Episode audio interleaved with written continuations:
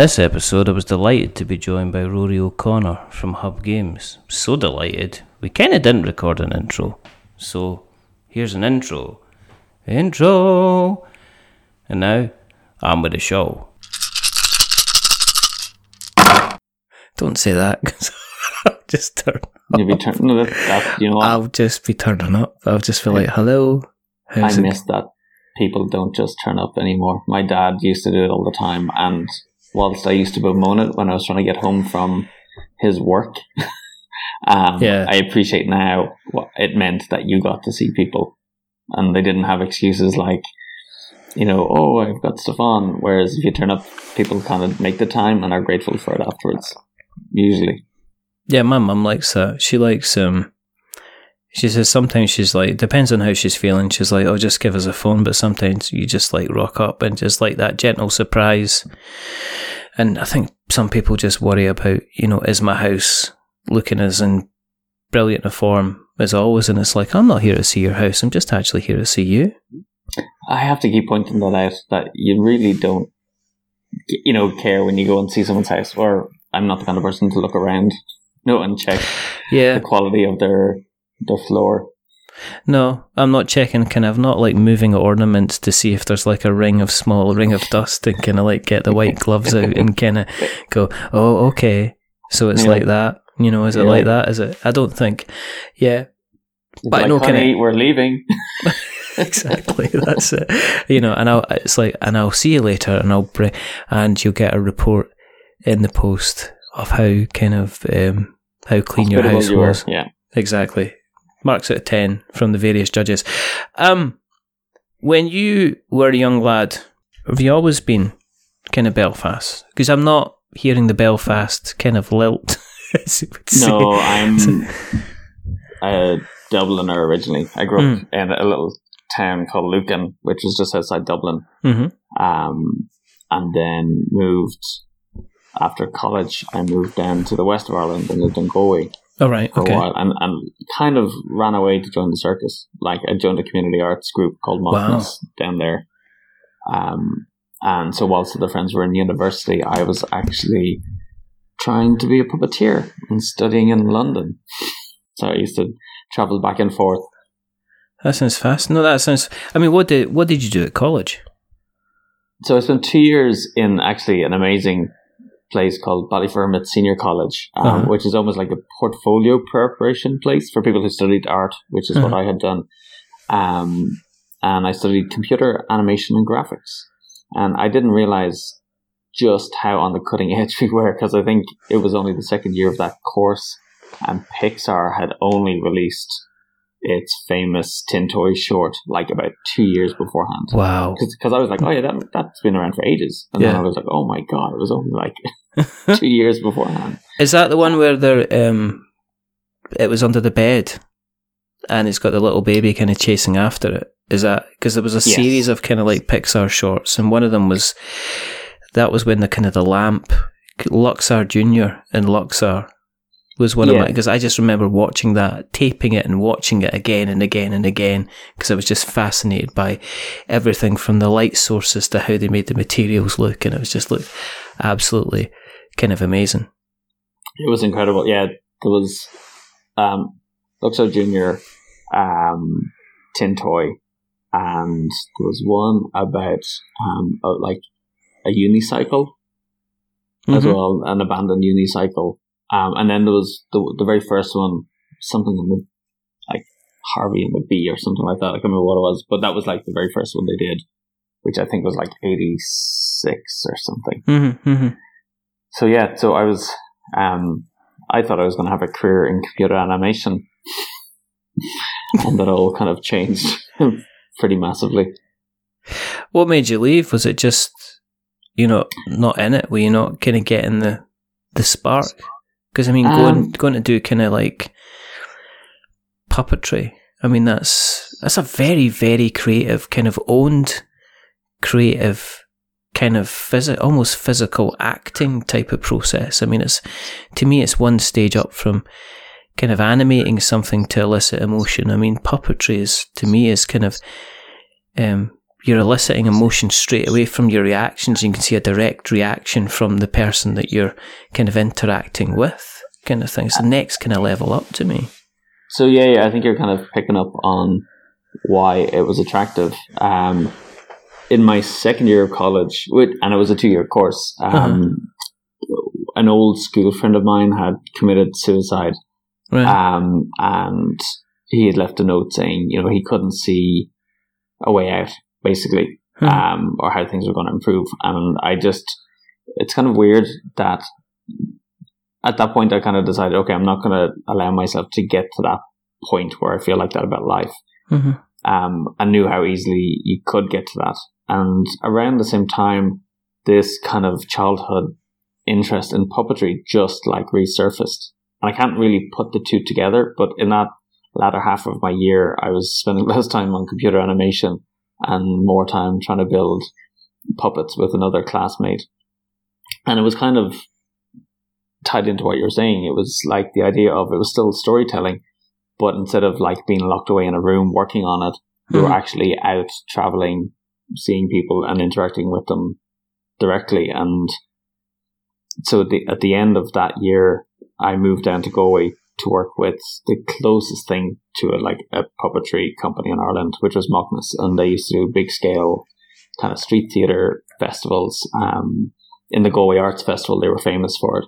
Um, they've also done the um, St Patrick's Day parades in Dublin over a number of years, and they did famously did the U2 uh, Zooropa tour when they had all the big heads. I got to be oh, one of those. I remember. I got that. to be one of those heads in Dublin. oh my um, goodness!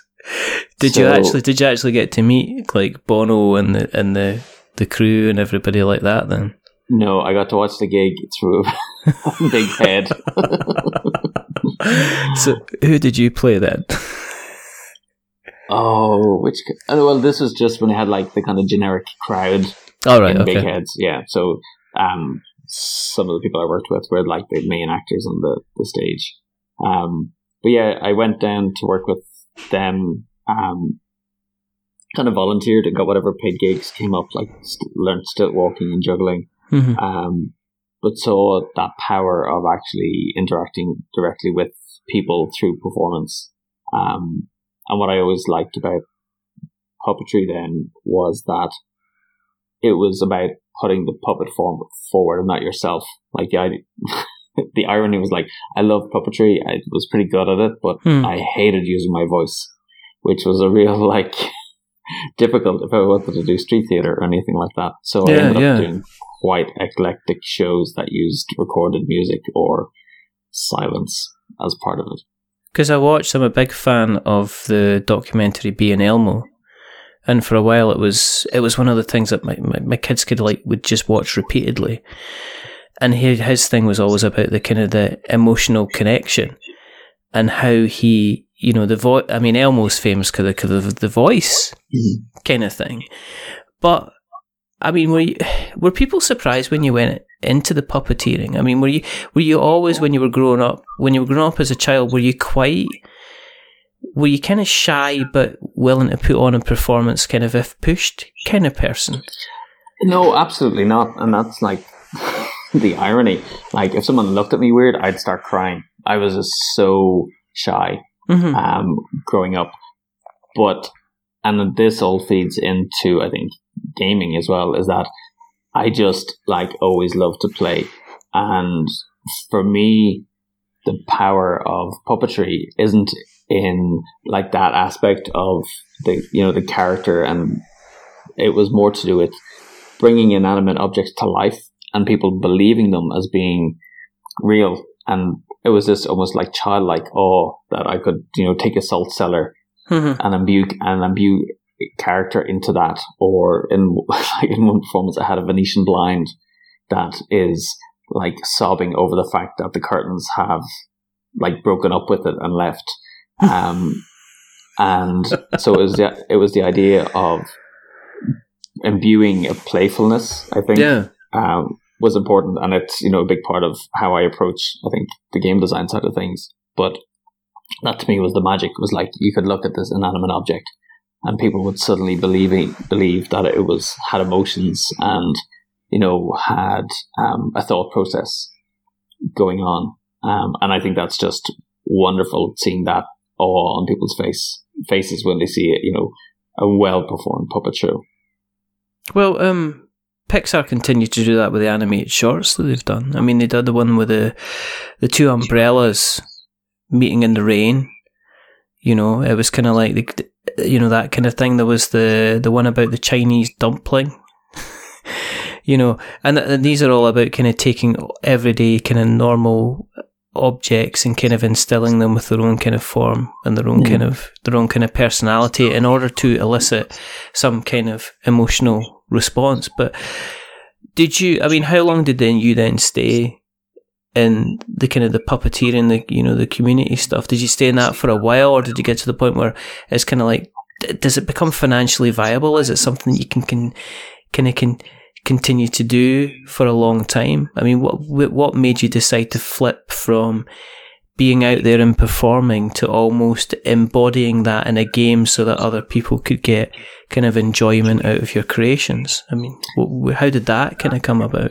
Yeah, it was quite a weird journey. Um, I was, I think, lived in Galway for like four years, four or five mm. years, and mm in the meantime, I was traveling over to London to study with the London School of Puppetry. Yeah. Um, and that was like a remote course that I, I did. Um, and I was trying to make it work as a puppeteer, but I didn't have a driver's license. I didn't have money to buy a van. And living in the west of Ireland, like not having transport was like made it virtually impossible.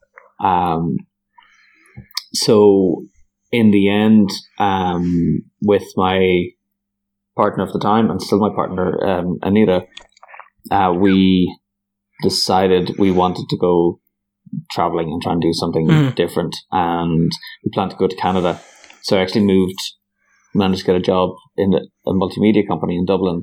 Um, still funny, funnily enough, like my storyboarding skills that I developed as a puppeteer were what kind of landed me that job and my kind of quirky take on teaching maths. Mm. So I worked there for a year and basically we saved up enough money to head over to Vancouver.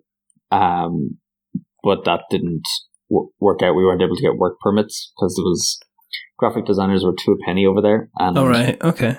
That was Anita's qualification. And despite being amazing at what she did, they were just like, nope, we've got enough graphic designers. Wow. So we did some travel through the US and came back.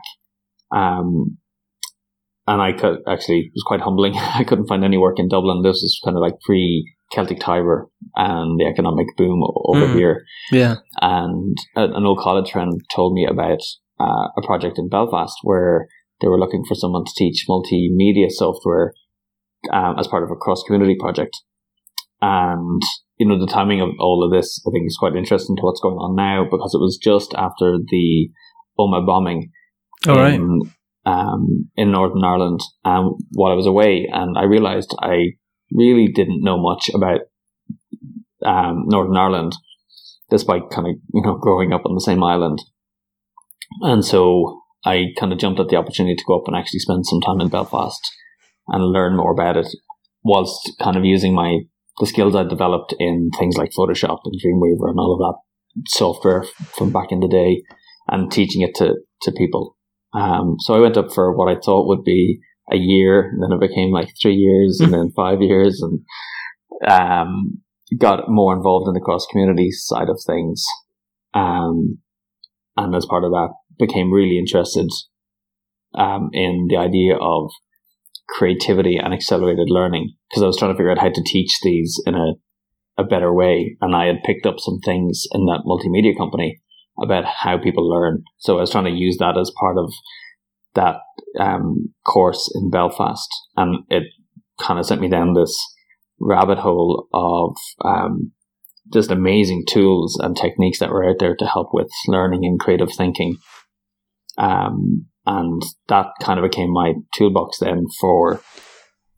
Um, I became a kind of like a life coach, but a kind of create, creativity life, life coach because my life was a mess. So I couldn't really, you know, coach for success, but I could, you know, stand behind um, helping people be more creative in how they um, tackle problems. Um, and so I did that for a while, and as part of that, um, I actually created Rory Story Cubes. Uh, Yeah, because yeah. one of the my person, the person I trained with, Win Wenger, he used to say the best use for a creative problem solving technique is to use it to create even better creative problem solving techniques. And so I used one of the techniques he had designed um, called Beachhead or Advanced Civilization um, and used it to invent a creative thinking tool, which actually turned out to be Rory Story Cubes. Uh, but at the time, it was like a Rubik's Cube with um, stickers on it with Yeah. different icons.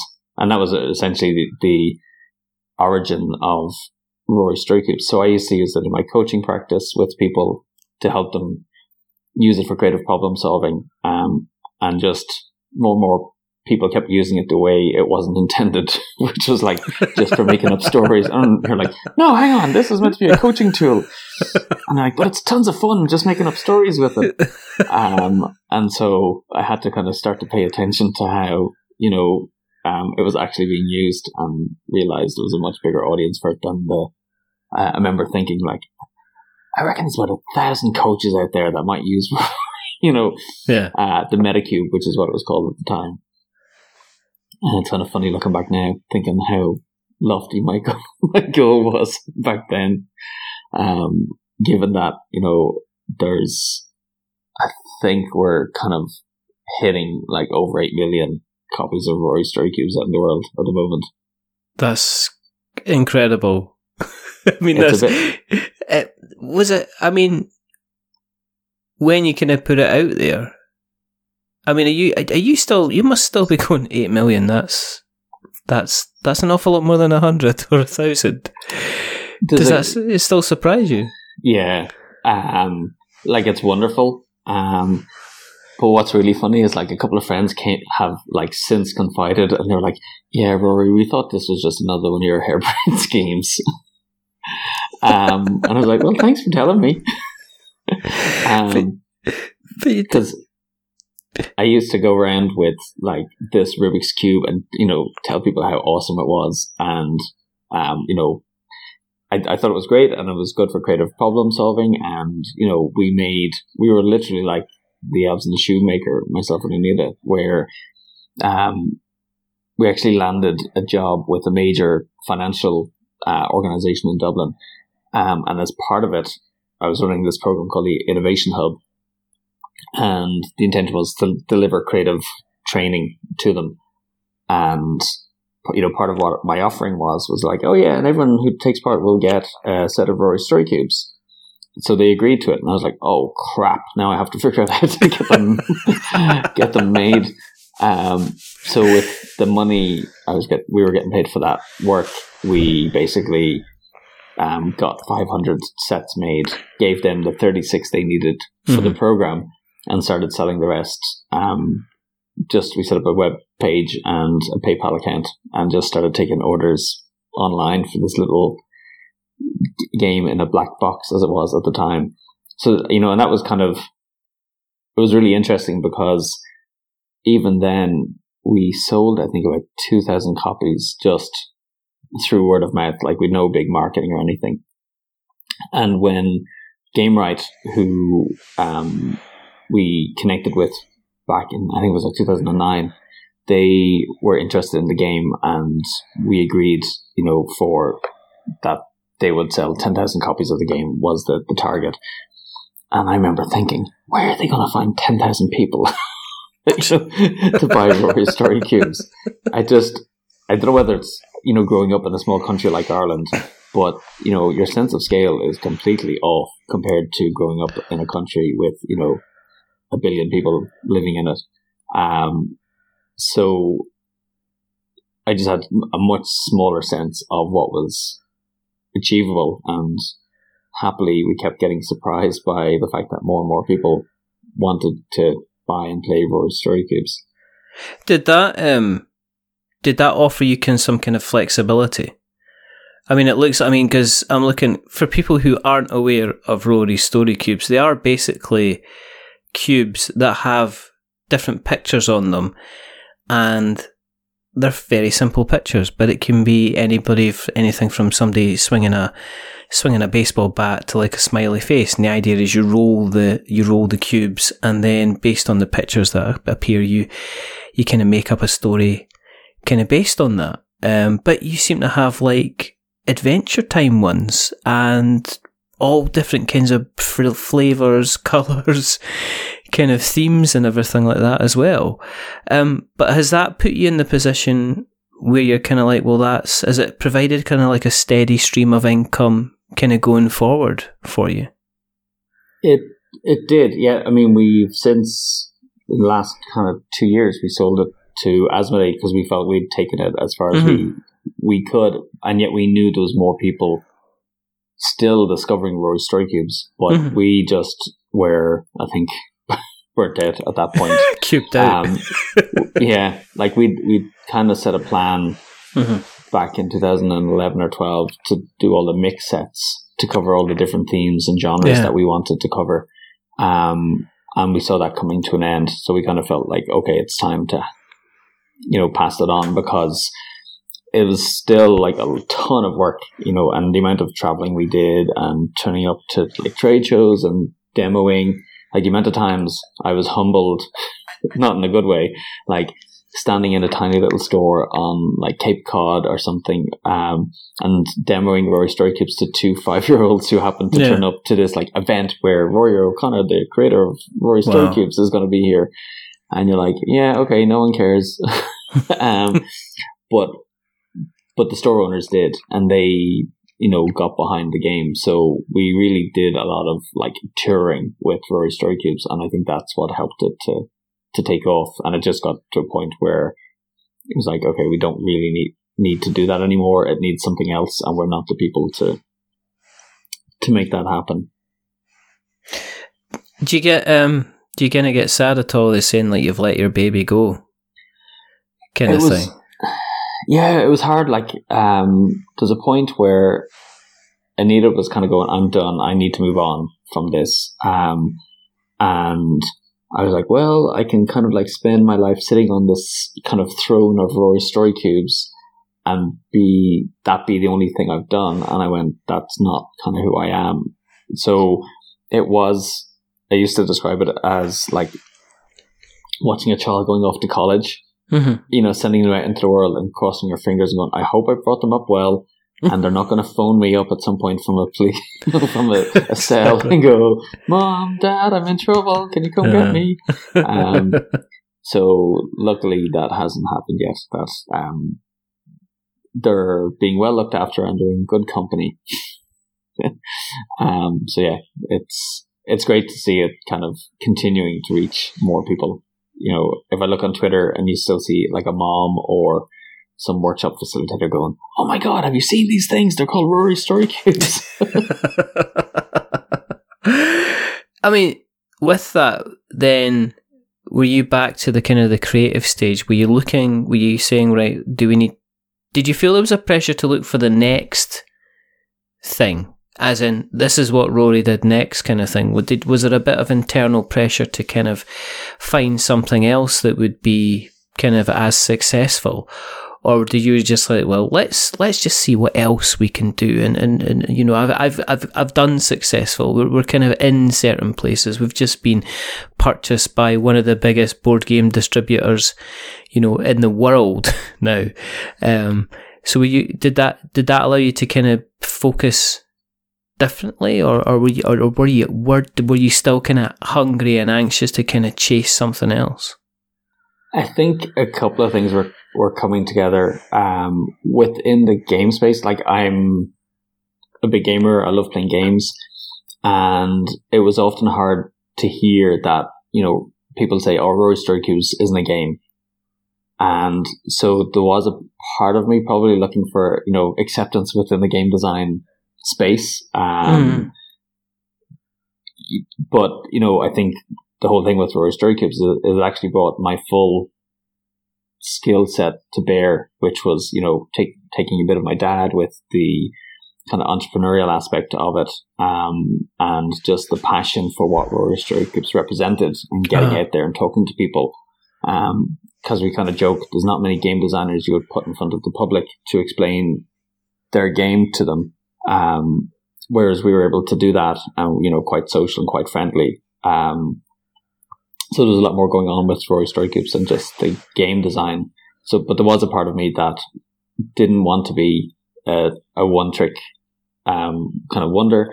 Uh-huh. Um, at the same time, I'm, you know, I, I care a lot about life, the world, how people think, and you know, going back to creativity and community work is helping people to see there's more to life than they might think, and there's more to themselves than they might realize as well.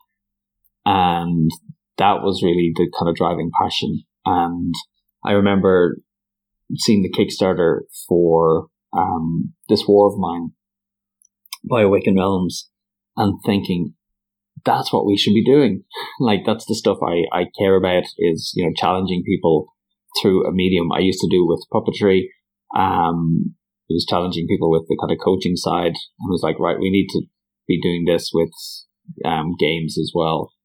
And I could see a change coming and I wanted to be part of that vanguard rather than rather than looking back and going, oh yeah, that could have been me. So mm-hmm.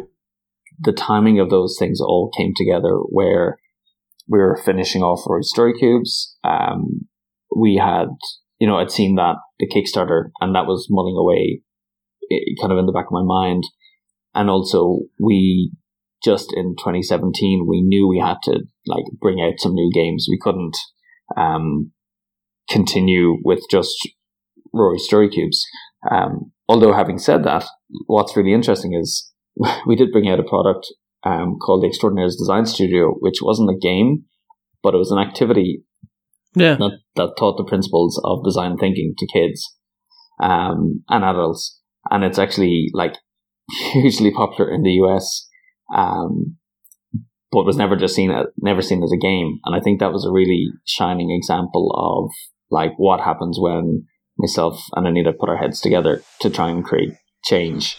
It was a, a really playful um, toolkit that hopefully will, you know, create designers of tomorrow that they look back and say, "Oh yeah, I got in, interested in design and change because of this thing I played as a kid in school called the Extraordinaires Design Studio." Um, so we did that alongside Rory Storycubes, but it didn't get the attention it kind of really deserved because of just how all consuming Rory Storycubes was. Um, so in 2017, we were really looking at, you know, we have to bring out something new and something different. And that's kind of where Untold and Blank came from. Um, Untold was like, uh, Untold Adventures Await, which was our kind of role playing game based on Rory Story Cubes, was kind of like our swan song. We were going, right, if we don't make this now, this yeah. game is never going to get made. And we really wanted to have it out in the world because uh, myself and John Fury, who I worked with on it, he was a huge champion and fan of Rory Story Cubes, constantly coming up with new ways to use them. Um, and we had talked about this idea of how Rory Story Cubes could be used almost as a games master um, for role playing games. And we just kind of talked about the idea of creating a self-contained system rather than needing a D&D manual or, you know, Dungeon World or some other system. Um, so we kind of worked really hard on that. And then also at the same time, we were working on Blank by Henri Kermarrec. Um, because we, we just thought that game really epitomized what we thought games could be like. Um, very simple idea, but has incredible potential contained within it. Um, yeah, yeah. Blank's fascinating to me because it is. It's almost like a it's its own its own little self-contained kind of legacy game, but the actual elements of the legacy game itself aren't designed aren't decided by the creator of the game. As in, in a normal in a legacy game situation, it's like name this character, and you name the character, and that's kind of about it. Whereas in blank, it's like, okay, well, you've played the game, but what rule would you like? so that effectively there's like no two decks of blank could effectively end up kind of being the same. It's like I adore blank as a game, and it really like it frustrates me that it's so hard to communicate to people the magic that is inside, you know, a box of blank. Because if you just look at the surface, you'll think, oh, that's just like, you know, Jack change it or mm. Uno or something like that. And you're like, no, yeah. no, no, there's so much going on in this. But you, I keep talking to people and saying like, to really understand the game, you have to play it. And when you see the moving parts, you go, oh my God, now I get what this is about. Um, and with blank, it's that act of going, winning a game and saying, okay, so now, you know, how are you going to change the game? Are you going to draw a picture? Are you going to write a rule? Or are you going mm-hmm. to create a game effect? And the light bulb goes off. And what, when we were developing the game, what I loved was in the studio, someone would come, come in and say, Oh, I was playing blank last night and we made up this rule for the game. And everyone else would suddenly be like, right, I've just had an idea for a game, for a rule card. we need to play blank, you know, and I love how it keeps sparking those ideas and how, you know, what seems like a simple game is intentionally designed to play simply initially because it's the pacing of the introduction of those new rules um, is important. That pacing of it is really important, um, especially for people who aren't used to playing you know, um, those kind of legacy games where things are changing. But I just love how you can go totally meta with blank. We used to make up rules where it was like, okay, uh, play that when you play this card, you get to nominate another player. They must make a cup of tea for everybody at the end of the game. You know, it's just like really weird and bizarre stuff. Um, my daughter came up with one, and it was like, um, you can't say yes or no in any language. Otherwise, you take a penalty. And so, as part of the game, when you're playing, you're trying mm. to hmm. have this conversation with the other players yeah, yeah. and trying to nudge them into saying yes or no. And I just love that that aspect of um, everyone has a different take on the kind of rules they want to add to the game, which makes the whole experience completely hilarious and unique uh, every time you play it. Is it important in the games that you create you're eliciting some kind of emotional reaction? That's uh, that in some ways is just above kind of like the normal did you have fun? Yes i did. But are you trying to get people to kind of think more and think about people? Because it sounds like blank to me is is not just i'm going to write a rule it's i'm writing a rule and seeing how, how it affects kind of people kind of like around me if you're playing Rory's story cubes again, it'll be you'll be playing it in a group, and it'll be let's see how everybody kind of gets together and kind of gives their ideas about how they can make this kind of story kind of work. So is that is that kind of what you were you're kind of aiming for? Is to, that emotional kind of response within the game is quite important in how you kind of approach the kind of the game, you know, the games that are part of hub games. I think that is a big part of it. Like when we switched from Rory Story Cubes, people used to just think, oh, you just make educational games because mm-hmm. of Rory Story Cubes and the Extraordinaires. And my view would have been, well, no, actually make games that foster imagination, you know, and empathy. Um, and so when we started Hub Games, we had to be really careful, you know, not to just go chasing any shiny thing that caught our attention. Um, yeah you know, and we had to be kind of really strict with what we were going to publish because we felt there's, if it's a generic game, there's lots of companies out there that can do a really good job of good games. Um, but we had to be doing something particularly different um, that only we could do. And, you know, I think that was partly that whole background in community and creativity and creative thinking informs a lot of the types of games we consider for hub games. So we ended up kind of deciding on, I describe it as like three plus one things when we're thinking about games. Um, so one was we want games that really foster interaction between the players. So we didn't want games where essentially they're solo experiences around the table and then you just add up your points at the end. Yeah, yeah. You know, yeah. we um, and I think um, Mega City Oceania is a really good example of that.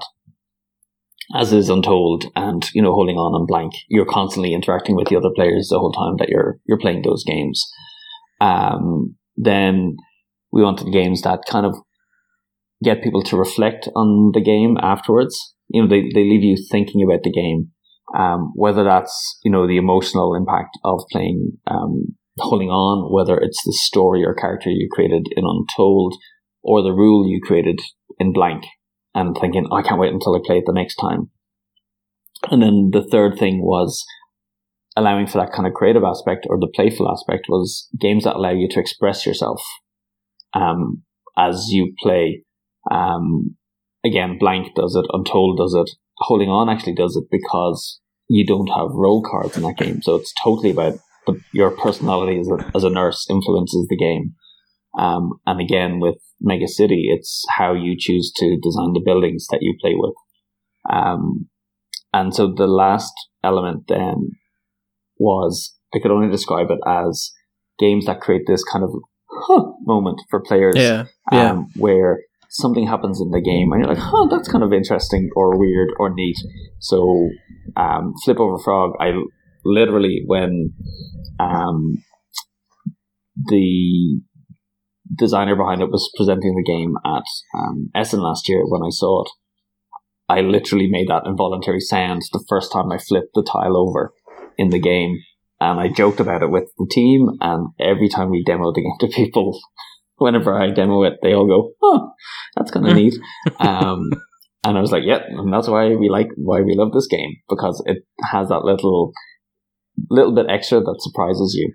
Um, so that's kind of our filtering process for deciding on games. It must tick at least one, and ideally two, if not three, of those kind of criteria.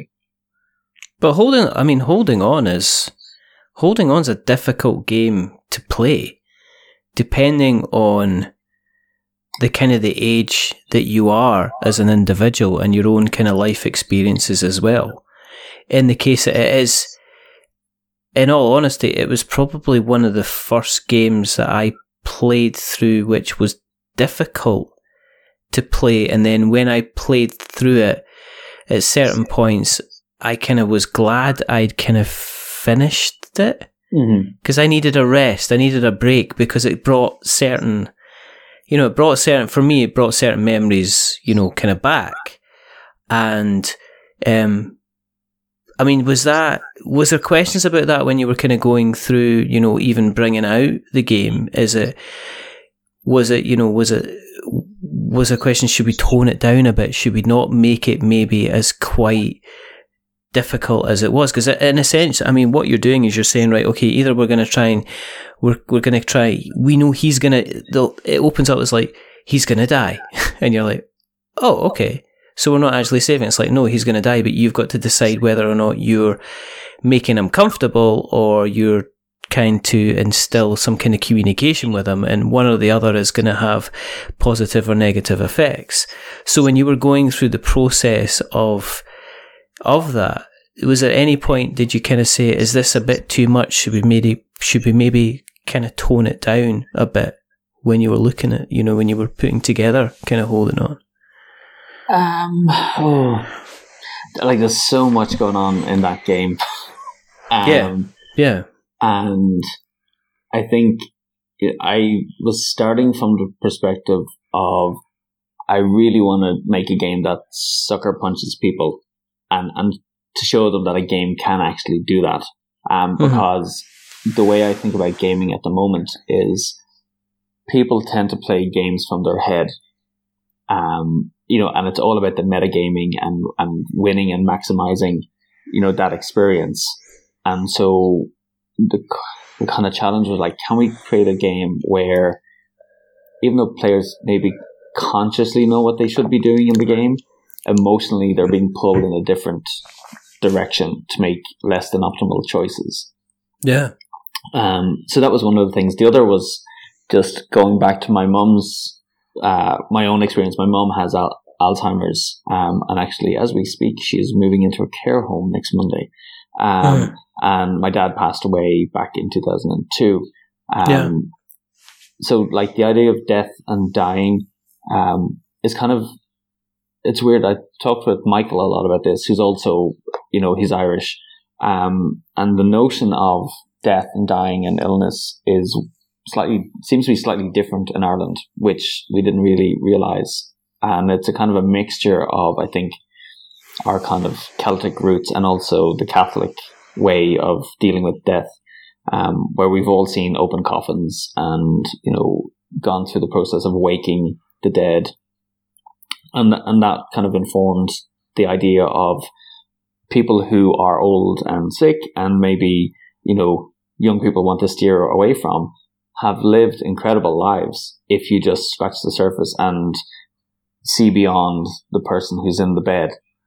Um, and so we kind of wanted to convey that idea that, you know, you can have incredible stories told by ordinary people and they don't have to be sci-fi based or fantasy based or yeah, merchants yeah. trading in the Mediterranean. You know, that there's audiences for other games, types of stories out there. And Anita would be a big advocate for that as well. So, Yeah. you know, that was one element we were trying to combine. A big part of it was also the fact that, you know, what does it mean to save someone? The, I, I think this was a question that we wanted to pose in that game because we knew people would naturally think, oh, well, to win this game, I'm going to save this person. But, you know, what's the point in saving someone if they're just going to spend their life suffering as Yeah. a result of it? You know, and so it might make you feel better as a person, but you're not actually helping the other person. So we wanted to challenge that notion of what does it mean to actually win or to help. Um, whereas in the case of Billy, um, you know, and if you get to the end of the game, it's like he's got his three regrets, and all he wants to do is unburden himself and be able to trust someone enough um, to tell them those three things because he's never had had the opportunity to do it in his life, and he does not want to die carrying these three regrets with him. So if you saved him in the game and he left the hospital, he could end up dying and never have unburdened himself. So did you really help him? You know, that's kind of the idea within the game. Um, and it also brings out that notion of the idea of hospice care that sometimes people get to a point in their life where um, trying to save them medically isn't actually the solution. It becomes about how uh, comfortable you can make them and also can you help prepare them for death as well. And again, that was something I witnessed with my dad and, and Mhm. research and researching the game, you know, seeing how, particularly with heart attack patients, it's only recently where, um, kind of medicine has switched from constantly trying to save the person to sometimes accepting actually the best thing we can do is make them comfortable Yeah, yeah, um, because if we're going to try and keep them alive, they're just going to continue to suffer as well. So I think the game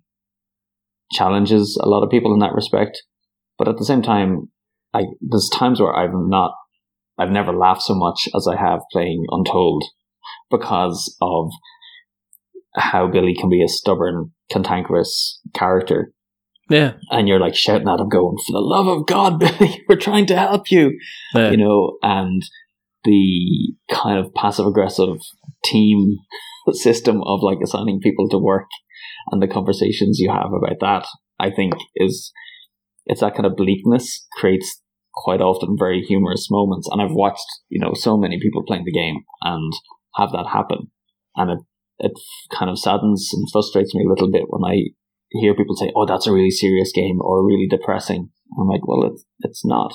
I think I think if you try to rush through the game and play it back to back, it's that's hard work.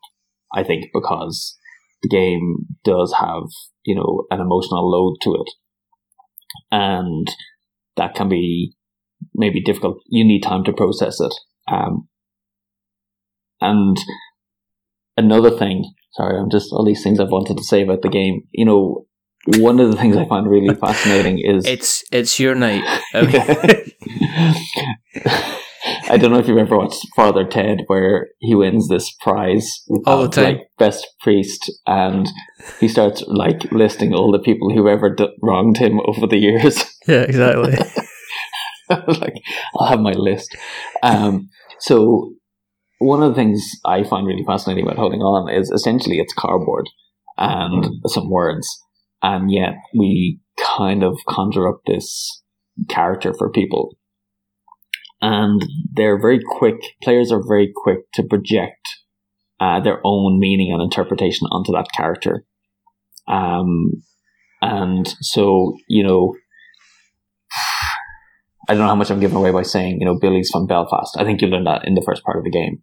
Yeah, um, I think it's yeah, yeah. I think it's kind of yeah, yeah. I think it actually says it pretty early on. Yeah, so um, people are very quick to say, "Oh, so I know he's X, like he's a member of a paramilitary group," um, and you know, I'm like, well, you know, how did you decide that? Where did you get that information from?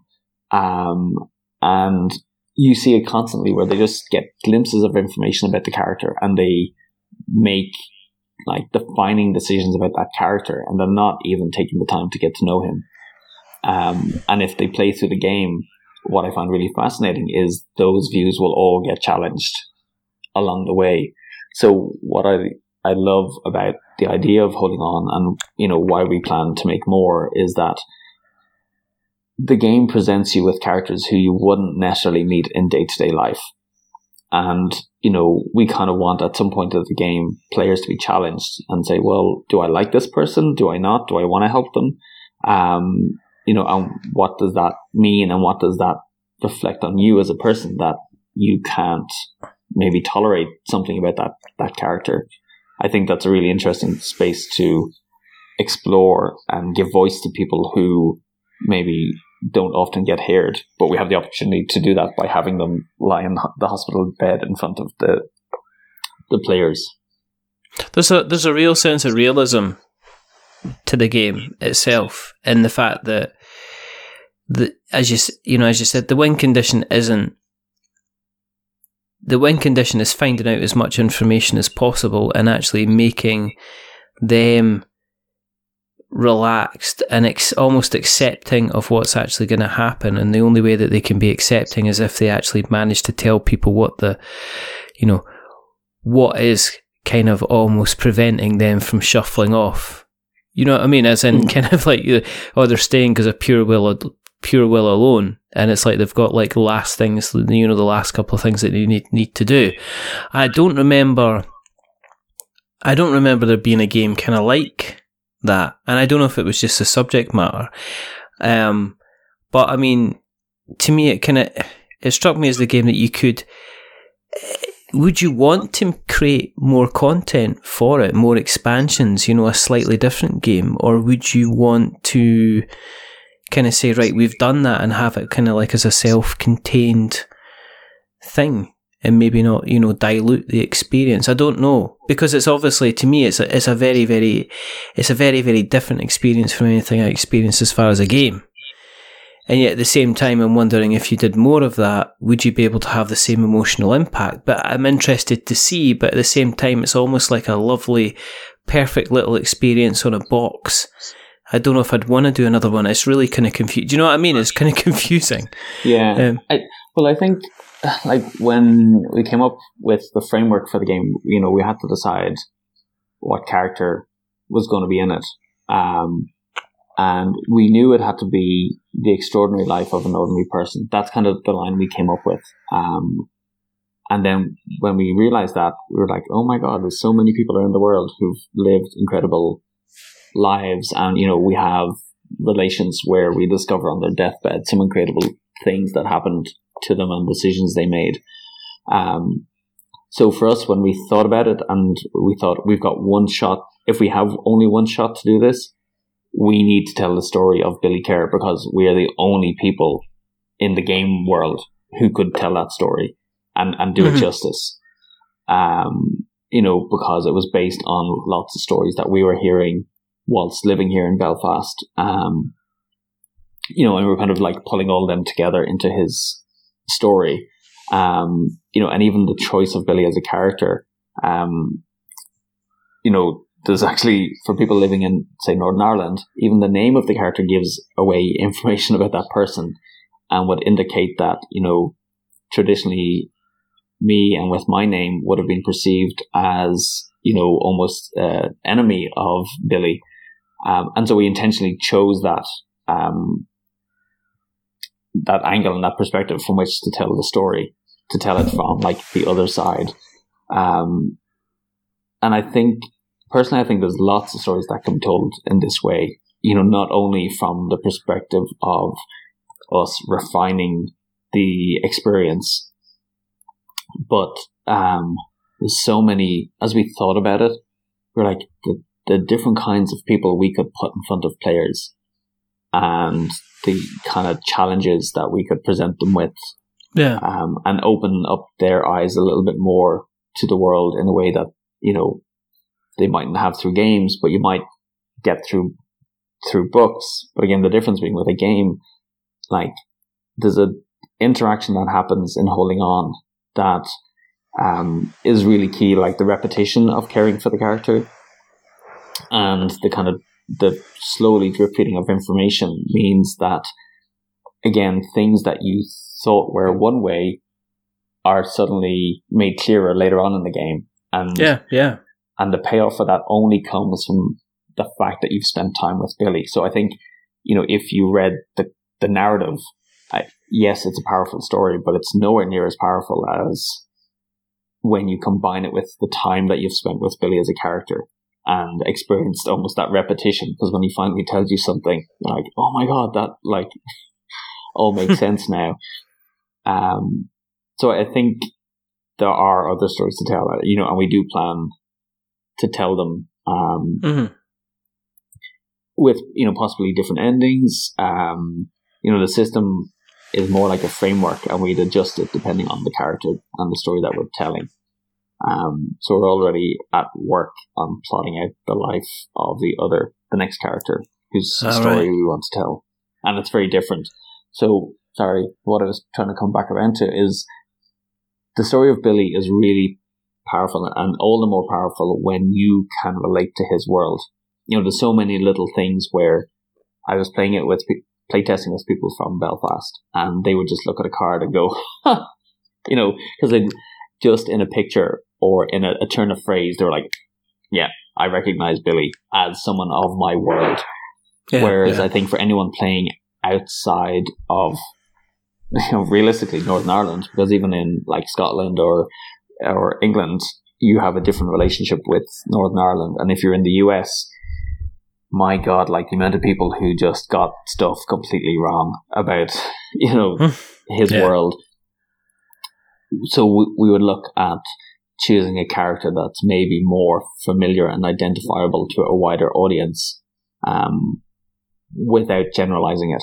Um, but we would hope that they would have that same experience that people who recognize Billy as a real kind of person will see that in this next next character and really get the benefit of that experience um, through the the knowing hints and clues that we would include in the cards and, and the, the narrative. I'm just wondering how you can top it. I mean, was it when you went and did something like? I mean, when you went on to do like Mega City Oceania, an adventure mark, was that almost like a cleansing of the palette kind of thing? Because it must have been a relatively difficult game to kind of work on from an emotional point of view as well. Um, well, I mean, working on Holding On was weird because I had a real crunch period where I had to work out the whole storyline. Um, I think it was in November and December of 2017. Um, and I remember like walking around Belfast and I just had like these two worlds overlapping. There was like the happiness of Christmas. And then in my head, I had all this history of like Billy's life and world and what I was researching Mm-hmm. but like overlaid on it, where I was literally walking down streets going, "Oh yeah, this is where that thing happened," um, yeah. and so that was quite odd and really intense. Um, but I don't know, like I like those kind of stories, so I really um, like the idea of challenging people um, and getting them to kind of think differently about the world. I suppose that's just what my gives me a, a kick um, if I can facilitate that in some way. Um, so yeah, I think we were kind of like, okay, after that, let's do something a little bit lighter for a while. I don't think we could have Yeah. gone straight into holding on No. to. Um, so yes, I think Mega City again was just one of those kind of that those playful things where um, I saw um, Tokyo Jutaku at Essen, and Jordan Draper, uh, the designer, was showing it to me, and like I kind of said to Jordan, I was like, oh, "So hang on, it's it was a speed building game." And I kind of thought, well, but if you're an architect, because my brother was an architect, was like, you know, it's all about building the city and crafting it, and ideally you'd want to have something to show at the end of it. Um, and so I kind of pitched this idea to the team. Jordan was really on board with it. He was like, "Yeah, if you want to do anything with Tokyo Jutaku, go for it." Um, and I, I went back and I kind of pitched the idea to the team. Um, yeah. That I thought, you know, again, if holding on was about like delivering an um, an emotional sucker punch to players, my kind of pitch for um, the idea of Megacity was like, can we get Euro gamers to play? that was literally it. Like, you know, as if they're playing with Lego. Um, and as we were talking about the game and kicking around some ideas, um, I said, like, let's just look at what we're all doing. And we were all fidgeting and building with Jordan's yeah. pieces. And I was like, that's why we need to make the game. And, you know, Michael's brain was firing straight away on, he was like, right, okay, I think I, yep, I, I think I, I, know how I can make this work, you know, and very quickly he came up with a, a rule set um, that he worked on with Jordan then, and then with Anita kind of refined the player experience and the usability of the whole thing in terms of the graphics and, and imagery. Um, so again, that was that kind of question of, you know, how can we solve a problem or, you know, challenge players a little bit to maybe be a, a little bit more playful. So I think it's that kind of puppetry, you know, childlikeness of trying to bring a bit more play into games. But it's, I mean, it is, it's tactile. I mean, that's one of the things. I mean, usually when you play buildings, buildings in games, like say, like buildings in like say Little Town, or even Tiny Town, or any of these games, they're usually kind of, they're there as representations. They're not usually as so tactile that you are, you know, it's like I've built a building and it's a, the token is a representation of you building a building. It's not a case that you're actually going in, getting your hands dirty and actually physically building the building that you're building, if you know what I mean. And that's what I saw. Was it, who did I see? Was it, um, I saw Suzanne, um, from Dice Tower. She mm. raved about it. I mean, she just went, look at this. Just look at this she goes, I'm touching it, but you, you know, you can look at it.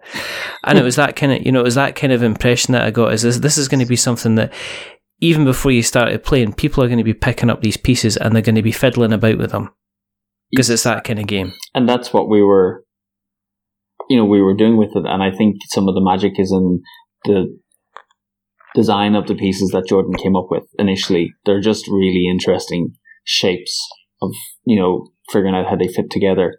Um, but I think part of it is it's funny because when I look at how Michael thinks, um, Michael Fox, the designer who works with us, um, you know, he's got an incredible math brain, and I have the honor of talking with the likes of Matt Dunstan and Matt Leacock and Tony Boydell and seeing how their brains work. Like my brain doesn't work like that. Um, mm-hmm. I can't I can't do the math in the same way that they do in terms of working out probability and you know what the rule set would be. My thing is like, what's the visceral experience I want players to have, and I think that's what allows me to see the potential for something like um, Mega City because I'm not approaching it as a math question. I'm approaching yeah. it as a like a playful experience. How you know what what's the experience I want players to have um, in the game. And I think that's why we've got, you know, so many games where you're building a city, but essentially it's reduced to numbers because that's how the thought process works. And also then there's factoring into the cost of production and manufacturing makes it easier to make tiles than it does mm-hmm. to make, you know, the plastic pieces that we have in that game. Um, but it's just, I think I just look at the world through a slightly different lens that maybe allows for those quirks to emerge. Um, and hopefully people would see that in again in an upcoming game we have uh, called Prismarina, and because it's got that weird toyetic element to it as well. Yeah, yeah, yeah. Um, Yeah. And it's, it's just, I realize I'm just a big kid who wants to play. Like, so I just keep making games that allow me to do that. And every now and again, you know, cry when I play, when I play holding on. Is that what attracted you to kind of adventure Adventure Mart? Because I I I, I had kind of the the DigiSprite team were on the show, um, and that was they were talking about. I mean, we had a chat about Adventure Mart. I actually wrote a preview piece on Adventure Mart as well. Oh, nice. Um, um, and you know, I thought with a lot of potential. There was a couple of things that I wasn't hundred percent sure about, but obviously, when you're writing kind of like a what a first thoughts piece for Kickstarter, it's always about well, you have to kind of you can't really kind of give a full kind of opinion on it. You can give kind of thoughts on what you've been kind of given and what you can think about it. So when you know, so when like Robin and Elaine were like, "Yeah, we've we've been signed," I was like, "Hmm, okay." I'm int- I was interested to see what you guys would um would do with that Hmm. project because, to be perfectly honest, it didn't. When they said they were signed with Hub Games, I kind of went, "Holding on, Hub Games." Kind of thing. Yeah. I was kind of, oh, I was wondering what, and, and I'm must admit, I'm entirely fascinated by the spin or what you're going to do with what you've been given. Because to me, it was a, I really, I kind of, I enjoyed what I played. I thought it was really, really interesting. I loved the artwork on it. The artwork was absolutely stunning. Um, I loved the idea of what it was promising. And then when you guys is like, well, we're working with, with Hub Games on this, I was just like, I'm kind of really, really interested to see what you guys will, what you guys will do to it.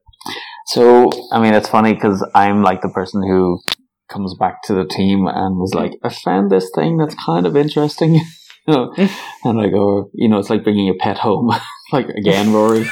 Um, so, like, when I saw at UK Games Expo, I was running around halls to, to meetings and I kept passing by their booth and seeing the game. I was like, that just looks, you know, it takes one of the first boxes as it's like really visually attractive as a game. Um, so I was really curious to sit down and play it because I think when I play a game, I want to look at something that looks beautiful, and Adventure Mart looks beautiful. It you know, when you play it. So I was- kind of curious, and I I love the spin on this fantasy 7-Eleven idea. Um, you know, this kind of modern convenience store in this kind of fantasy world, selling. You know, um, imagining customers coming in and browsing and looking for these items. Um, so I played the game um, with the guys um, and asked them could I borrow it overnight to play during the expo. Um, and I played it twice, and we are like, "There's something really neat about this game." Um, Hmm. We are like, "Yeah, there's bits that are a bit clunky and things I'm not sure about." Um, but there was definitely I love the interaction in the game, um, and I think and it, for me it addressed certain issues with when you're trying to teach a deck builder to people for the first time, and they're like, "Wait, what? You put the card I've just bought into the discard pile?" Like, and how many rounds do you go through where the person keeps asking, "Does this go into the discard pile?" Yeah. So yeah. I like what I liked about the concept of Adventure Mart was that people know the idea of like buying and selling. And so it made everything had an intuitive sense to it that when you explain the rules, they're like, oh yeah, I, I get why you would do that. It isn't like, you know, why do I move this pawn here and get these two resources and trade them in for, you know, sheep? Um, it, it kind of made sense. So I kind of presented it to the, the team and they were like, they really liked the idea. Um, and again, we recognized there was maybe some things in the game that could be improved to make it more accessible. Um, and really, we kind of thought we could actually bring this game to more people. Um, because my fear and my experience with a lot of Kickstarters is that you buy into the idea of the game, but what actually gets delivered, um, quite often doesn't quite live up to it. And the game ends up sitting on a shelf and not getting played. And I was like, Yeah. and I don't want that to happen to Adventure Mart. I think this is too good an idea to have that happen. And it's very easy to get caught up in that with the demands and requests of the backers. You know, Yeah, yeah, no. so, so, you know, we spent a lot of time playing the game and, you know, going backwards and forwards with the team where we didn't always necessarily agree, but, you know, we'd say, look, we want this game to reach as many people as possible. Um, so how can we, you know, streamline some of the experience, take some of the, there's some really hard edges on like how you could screw with other players. And we were trying to manage that a little bit.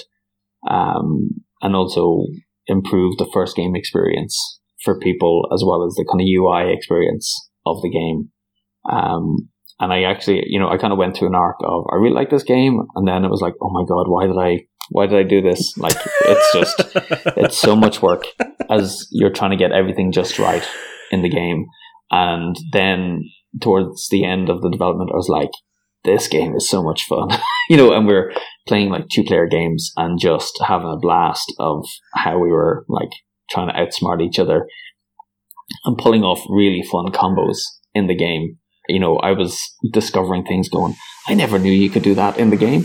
Um, and we began to really see the, the space for the game of how we could, Yeah. you know, develop new cards and guilds and things that would really broaden the game out.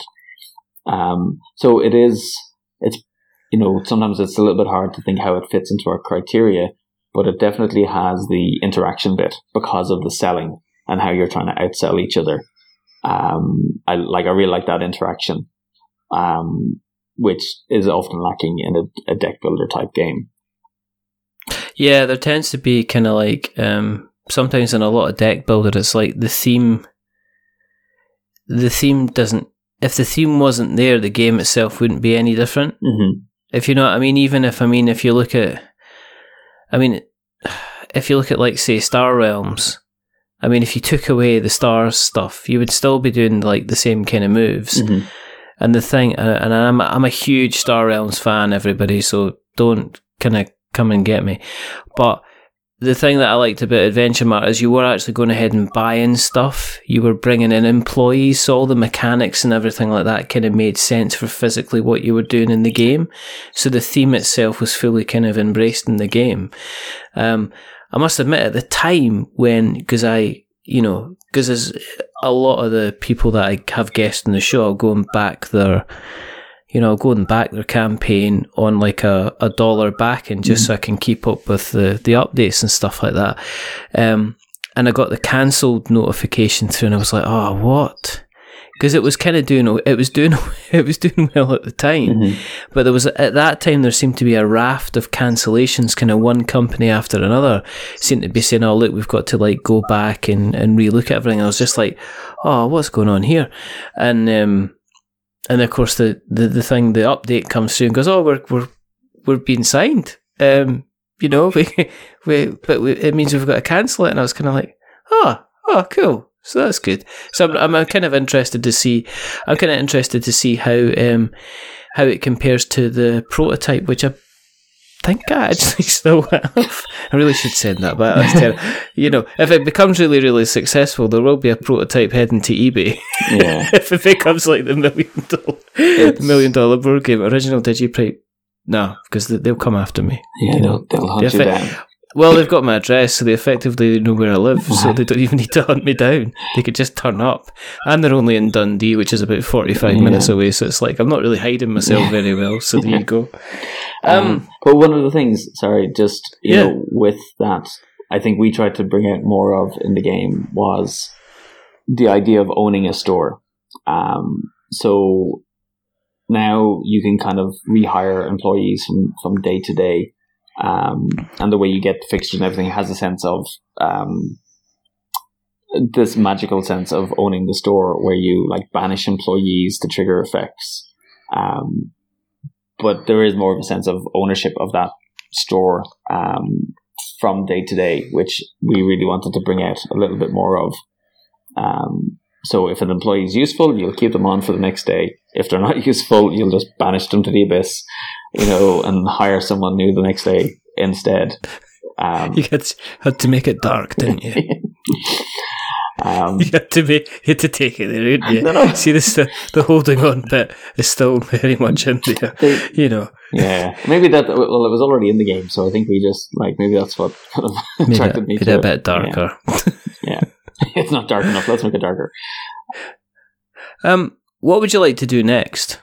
I mean, if you if there is there a is there a genre, you know, if it wasn't a commercial thing, because obviously you're a business and you've got to keep an eye on what is to sell. But is there a style of game that you would you would love if somebody says, "I'll tell you what, I'll sort the money out. You just go ahead and create something." Is there any kind of genre you would love to to kind of create yourself, put to you know, kind of put together? Well, I'm kind of doing it at the moment. Um, so like right now, I'm working on an arena combat game, but it's very different. Um, in that, um, the characters are kind of younger characters. It's a very hopeful game where you're protecting the seed of hope from despair.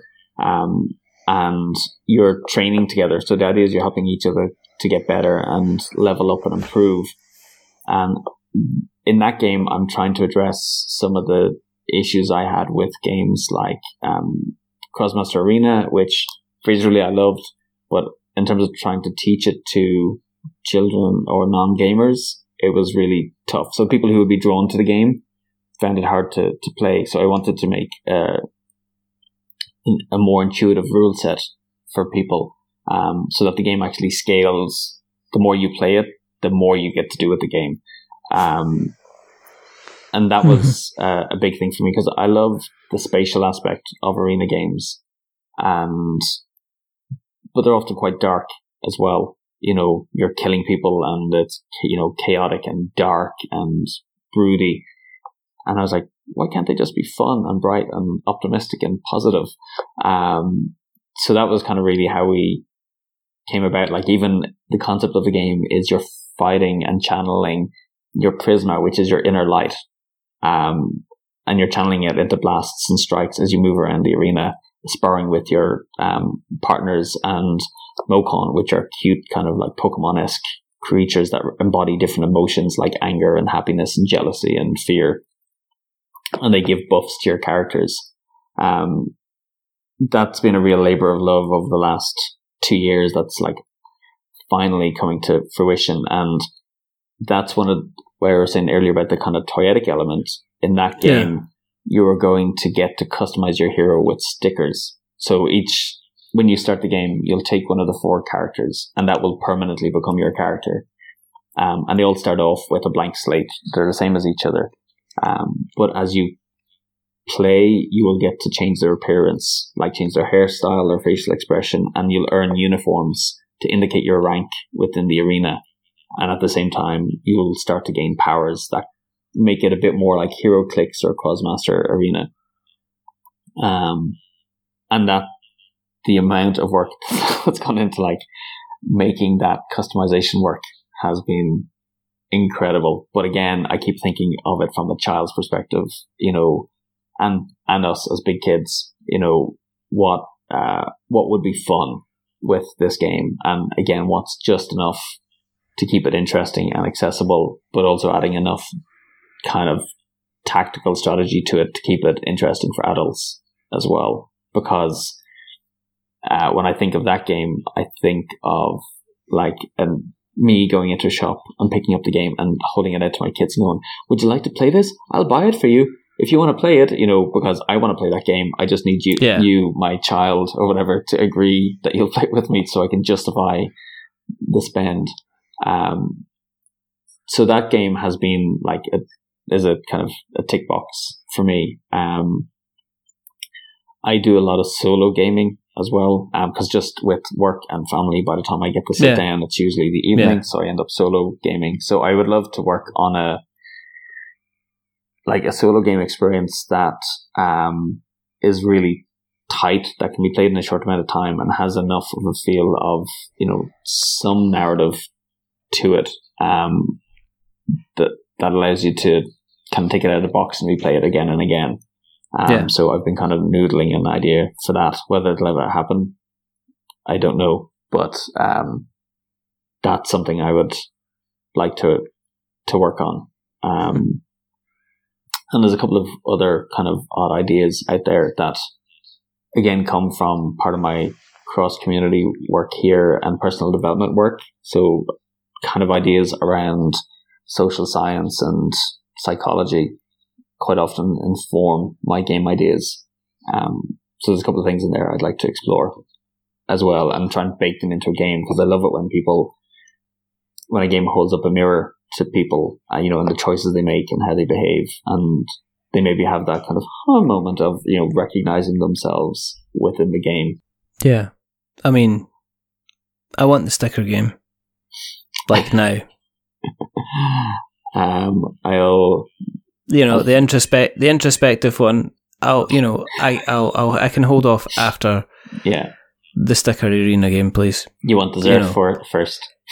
I well, always, always. Yeah. You know, I'm, I'm, you know, I've, you know, I've got that middle age spread going on. So to me, it's dessert, then main mm. meal, and then have some more dessert. Well, kind of it's thing, actually. You know? I have an earlier iteration on uh, Tabletop Simulator, which I'm actually due to update. Um, so maybe by the time this goes out, I can share a link where people, where you and others can go and find it and play it. Not what, obviously online, it won't have the stickers, but you'll. That's like opening up the freezer door and going, "Look, you can have this ice cream," and then shutting the freezer door again. That's that what that's true. like. Um, but if people do want to keep an eye on you and, you know, um, check out where we can find you on the interweb nets. Where can we find you on the interweb nets, um, Mr. Rory O'Connor, sir? On the interweb nets. So um, you can find me directly on Twitter uh, at Rory O'Connor, um, or mm-hmm. O R Y O C O N N O R. Um, I'm usually more responsive than active on it. Um, so I don't read a whole lot of stuff on it. I usually respond to things um, there or share something interesting I've learned or discovered. Um, and then there's also We Are Hub Games, uh, which is like our Twitter handle, our Instagram account, and our Facebook account. Um, and that's usually myself or Michael uh, dealing with that. And obviously, we will make sure that we put all of these links in the show notes so that we have got notes to show. Um, thank you very, very much for coming on. This has been absolutely fascinating. It's to me been, been a pleasure. Like really, um, I'm the I love these conversations. It's like I was saying earlier, chatting with Ben. Like you guys just come at things from a different angle, and it's it's nice. I think to see the humanity behind the games and not just be talking about the you know the games and the systems themselves. Yeah, exactly. I love it. No, I really, really, really appreciate your time. Um, if you have listened along tonight and you want to keep an eye on what we're up to, go to the internet webs, um, go to the Googles and search for We're Not Wizards, and you shall find us um, wherever we are in all these different worn out places and worn out faces. Um, and if you like what you've listened to tonight, there's a couple of things you can do. Go and tell somebody else in the street. Walk up to that person that you kind of, you see them every day and you just walk up and say, have you ever listened to the We're Not Wizards podcast? And, you know, tell them because that's the way that we spread like some kind of non-malicious virus, I would like to say, in this winter weather. The other thing, of course, you can do is you can uh, check us out on our various Instagrams and Twitters as well. And you can go to Apple Podcasts and you can drop us a rating or a review. Um, if you are going to be giving us a rating or review, don't give us 10 stars. This is very important because it does make me very big headed. And on the other side of it, don't give us one star because it makes us cry. Um, give us something in the middle, like a five because it's average. and we're just a little bit average. Uh, but the person who's not been average tonight is rather wonderful, rather fantastic, Mr. Rory O'Connor. Thank you again, sir, very much for coming on. Thanks a million, Richard. okay. There's only two more things to do. Remember the main, remember, we're many things, but we're not wizards.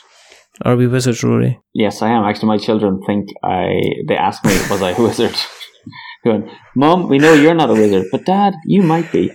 oh my word. You ruined it right at the very end. and the second thing is to say goodbye.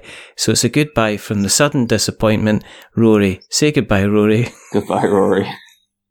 And it's a goodbye from me. Remember, stay safe, roll sixes, make something awful, and maybe ask the wizard question at the beginning of your show so you don't get to the end and realise you might have just potentially wasted an hour and a half of your time.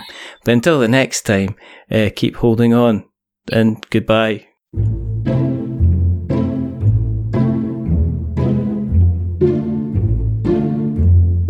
A wizard is never late.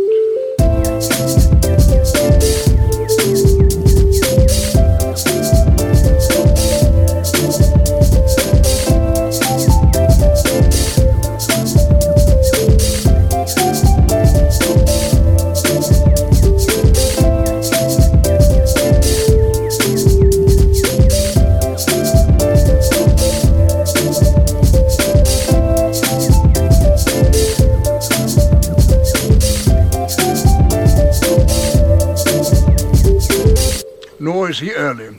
He arrives precisely when he means to.